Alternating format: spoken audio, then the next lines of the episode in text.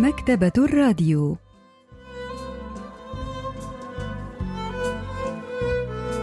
أهلا وسهلا بكم في حلقة جديدة من البرنامج الأسبوعي مكتبة الراديو الذي نستعرض من خلاله كتابا جديدا كل أسبوع.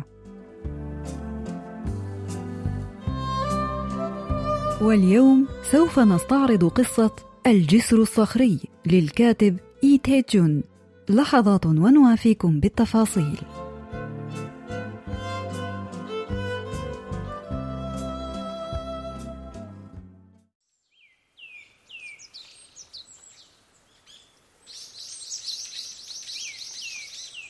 لم تكن قرية سيمال هي أول ما رأيته على مسافة عشرة ري من محطة الحافلة. بل أول ما رأيته كان مقبرة عامة على سفح الجبل الواقع على الجانب المقابل من الطريق. هناك في أحد القبور ترقد تشانغوك. تذكرها تشانغ فراح يردد اسمها في ذهنه. كان لا يزال يتذكر ما حدث بكل وضوح.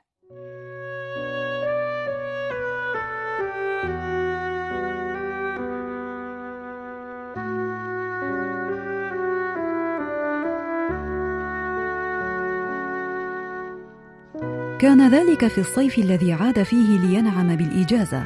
سقطت تشانغوك من الألم على العشاء. ركض إلى البلدة ليستدعي طبيبا.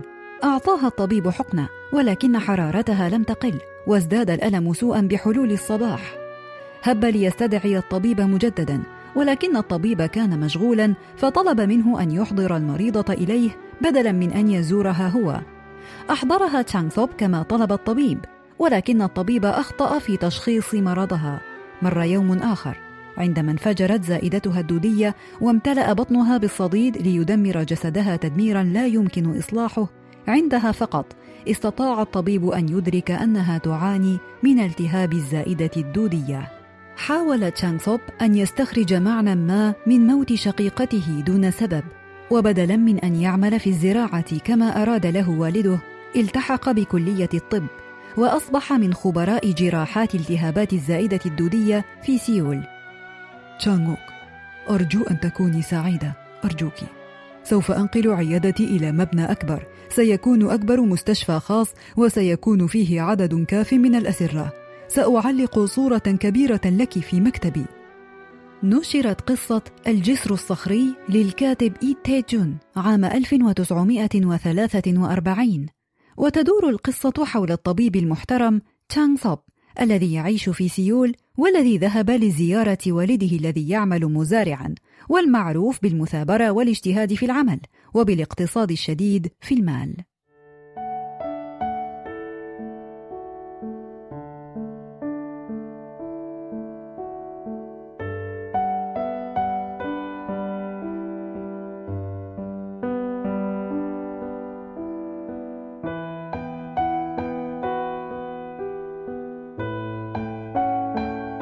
كان إذا توفر مال إضافي لدى والده يستخدمه لإصلاح الحقول المعوجة وإقامة الأسوار الحجرية حول الحقول حذاء النهر. وعندما أنهى ابنه الدراسة استخدم المال الذي وفره بعد التوقف عن دفع المصاريف الدراسية لابنه لرصف الطرق في البلدة. كان يؤمن إيمانا لا يتزعزع بأن العمال المأجورين سيدمرون الأرض ولذلك لم يكن يؤجر الأرض إلى أي مزارع إلا إذا أثبت نشاطا غير عادي. كان يجر ثوريه ويستأجر ثلاثة عمال ليعينوه في زراعة الأرض الشاسعة. كان المزارعون الآخرون يشكون قلة المحصول والعمال الثلاثة المستأجرون لم يكن يهمهم سوى نصيبهم من الأجر. أما والد تشانغ صوب فلم يكن يولي اهتماما كبيرا لأمور المكسب والخسارة فيما يتعلق بالأرض الزراعية. هكذا كان والده صاحب الأرض. وكان الجميع يقدرون انضباط تربة أرضه وأطراف الحقول المستقيمة تماما ونعومة التربة. لذلك لم يستطع تشانغ صوب أن يمنع شعوره بالألم لبيع أرض كهذه رغم أن بيعها كان بهدف أن يبني مستشفى ستدر عليه ربحا أكبر بكثير. لم يكن ليستطيع الحصول على مبلغ ضخم كثلاثين ألف وون مقابل استئجار الأرض. امتلاك مبنى كامل في سيول ليس أمرا سهلا. قال في نفسه سيتم والدي ستين عاما في العام القادم وسعال أمي يزداد سوءا في كل شتاء. كان يجب أن أطلب منهما العيش معي. لا أستطيع الانتقال للعيش في القرية لذا يجب أن أصطحبهما للعيش معي في سيول. يجب أن أبيع الأرض ليعيش أبي حياة أكثر راحة في خريف العمر.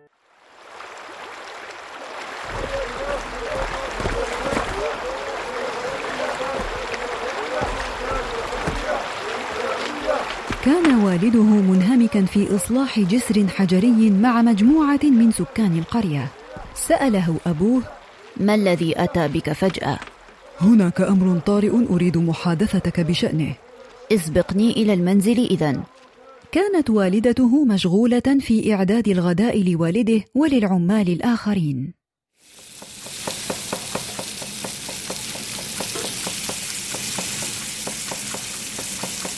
هل جئت وحدك؟ جئت وحدي لأنني لا أستطيع أن أبيت الليلة هنا. ولماذا جئت اذا إن كنت لا تستطيع المبيت؟ جئت كي آخذكما للعيش معي في سيول يا أمي. سيول؟ أوه سيكون من الرائع أن أعيش مع أحفادي. عندما عاد والده إلى المنزل تطرق تشانغ سوب إلى موضوع بيع الأرض الزراعية لدفع تكلفة المبنى الذي يريد شراءه لإنشاء مستشفاه.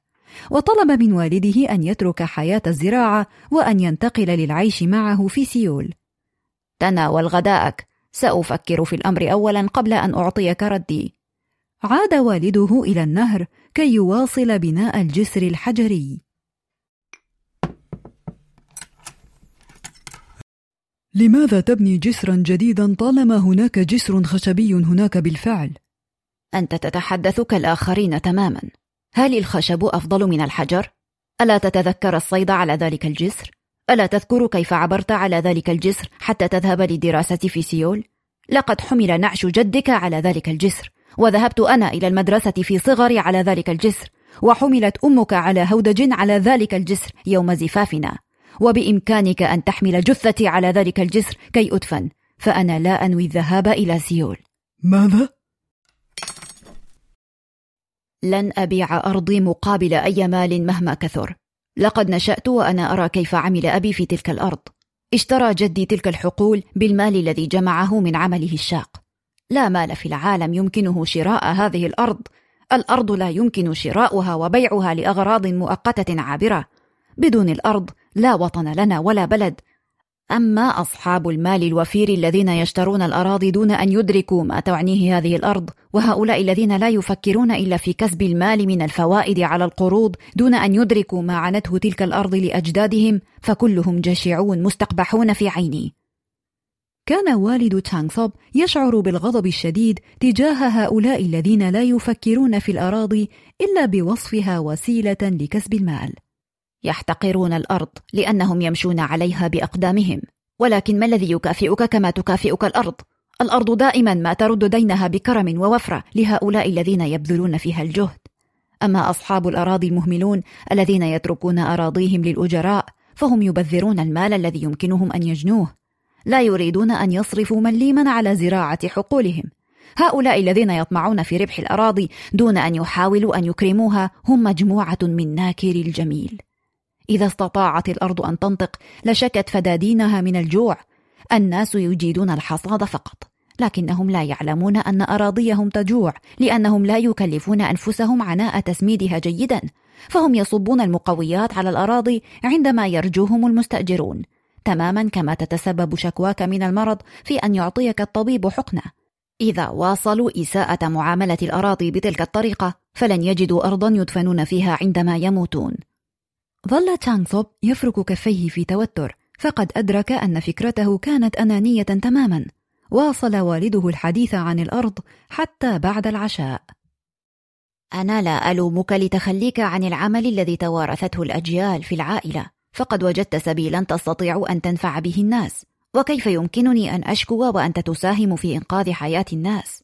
كل ما في الأمر أنني أشعر بالإحباط. لأن الحقول التي زرعتها عائلتنا لعدة أجيال ستؤول إلى شخص آخر. ليس عليك بيعها. ومن سيعتني بالأرض بعد موتي؟ هل ستظل مالكا للأرض وأنت تعيش في سيول؟ لا فكرة لديك كم ستعاني الأراضي بين مالك منشغل ومستأجرين مهملين. لا، مستحيل. سوف أبيعها قبل أن أموت. وسوف أبيعها لإنسان محترم وليس للمال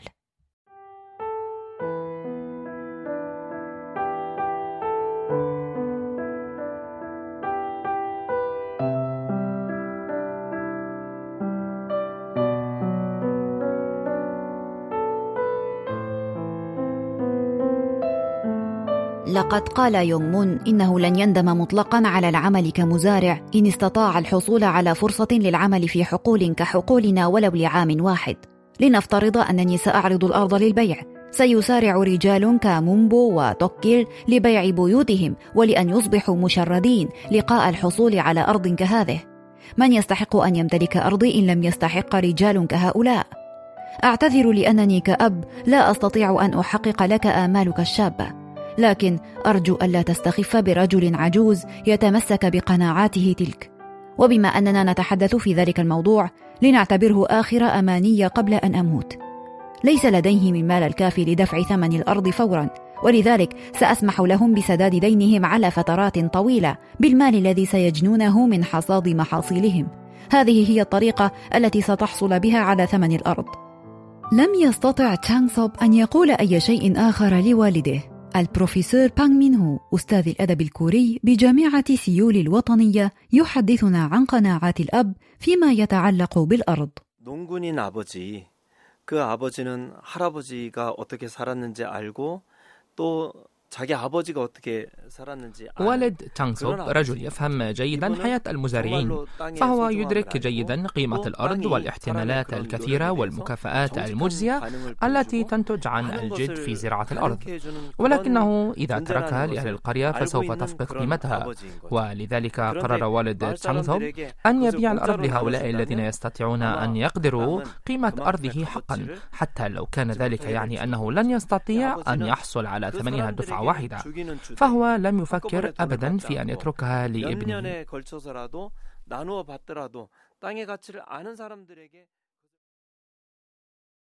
عندما خرج الأب مرة أخرى ليواصل إصلاح الجسر الحجري بعدما فرغ من كلامه عن الأرض مع ابنه بدأت الأم تبكي. إن والدك عنيد للغاية. لا لا. لقد أدركت اليوم معدن أبي. أبي رجل عظيم. لم يستطع تشانغ صوب إلا أن يحترم والده لقناعاته القوية عن الأرض الزراعية. الناقدة الأدبية جون سو يونغ تشرح لنا اختلاف الآراء بين الأب والابن. 작품은 땅을 대하는 아버지와 아들의 대조적인 태도를 보여주면서 전통적인 가치관과 تستعرض هذه القصة الصراع بين القيم التقليدية وقيم المجتمع الحديث من خلال اختلاف موقف الأب والابن من الأرض الزراعية فقد تلقى تانغسوب تعليما حديثا وعاش حياة على الطراز الحديث وهو يختلف مع والده ولكن ليس أنانيا تماما فقد اتخذ قرار منطقي ببيع أرض والده كي ينفع نفسه وأسرته ومجتمعه ولكن والده له نظرة قيمية تختلف من تلك النظرة المنطقية المادية البحتة. والابن يحترم وجهة نظر الأب. ولكن يدرك أن الفجوة بين عالمه وبين عالم والده عميقة.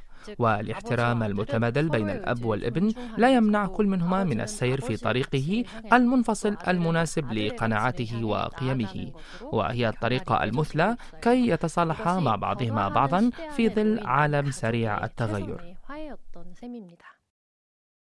عاد تشانغ ثوب إلى سيول بعدما عبر على الجسر الحجري الذي أصلحه والده لم يتحمل الأب فكرة أن يعود ابنه إلى سيول خالي الوفاض بعدما أثقل كاهله بأمنيته الأخيرة. لم يستطع أن ينام طوال الليل، وذهب إلى الجسر الحجري مع أول ضوء في الصباح.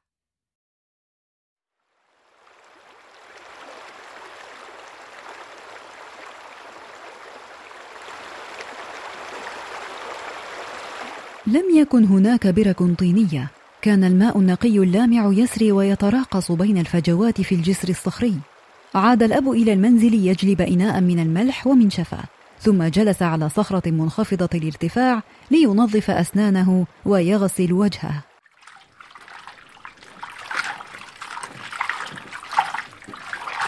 ابتلع رشفة من الماء البارد كالثلج ثم وقف. شعر بالانتعاش إذ شعر أنه غسل من الداخل.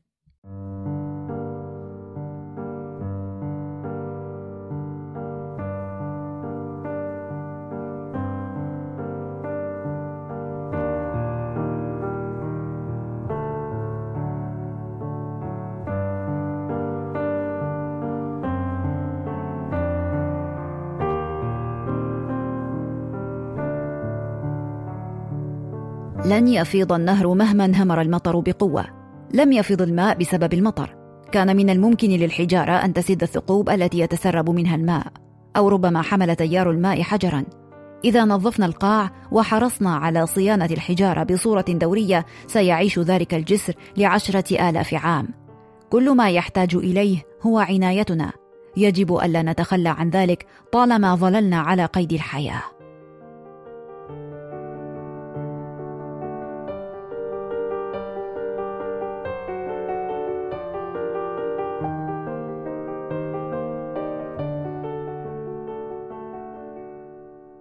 의사인 아들의 아버지, 그 아버지의 아버지. يمثل الجسر الحجري قيمة الأرض وقوتها واستمرارية الحياة من وجهة نظر المزارع إذا استمرت تلك الحياة وتناقلت من جيل إلى آخر من جد تشانغسوب إلى والده وأخيرا إلى تشانغسوب نفسه ووالد تشانغسوب يرى أن الأشياء القديمة يمكن إصلاحها وترميمها لتوريثها إلى الأجيال القادمة وقد نشرت تلك القصة عام 1943 في مجلة أدبية تحت إدارة الاستعمار الياباني ترى ما الذي كان يدور في ذهن الكاتب حين نشرت يعني هذه القصة في مجلة أدبية مناصرة للاستعمار الياباني لقد كتب عن الجسر الحجري وهو يدرك أن كوريا تعيش محنة كبيرة وأنه على الرغم من ذلك يمكن للكوريين أن يتقدموا ويواصلوا العيش إذا لم يستسلموا وقرروا أن يصمدوا استنادا إلى أساس قوي.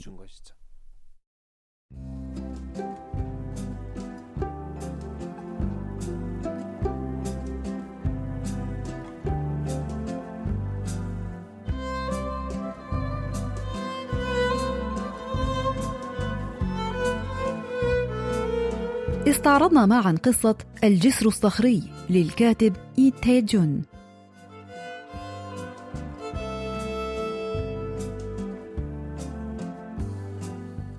وإلى اللقاء في الأسبوع القادم مع كتاب جديد ومبدع جديد.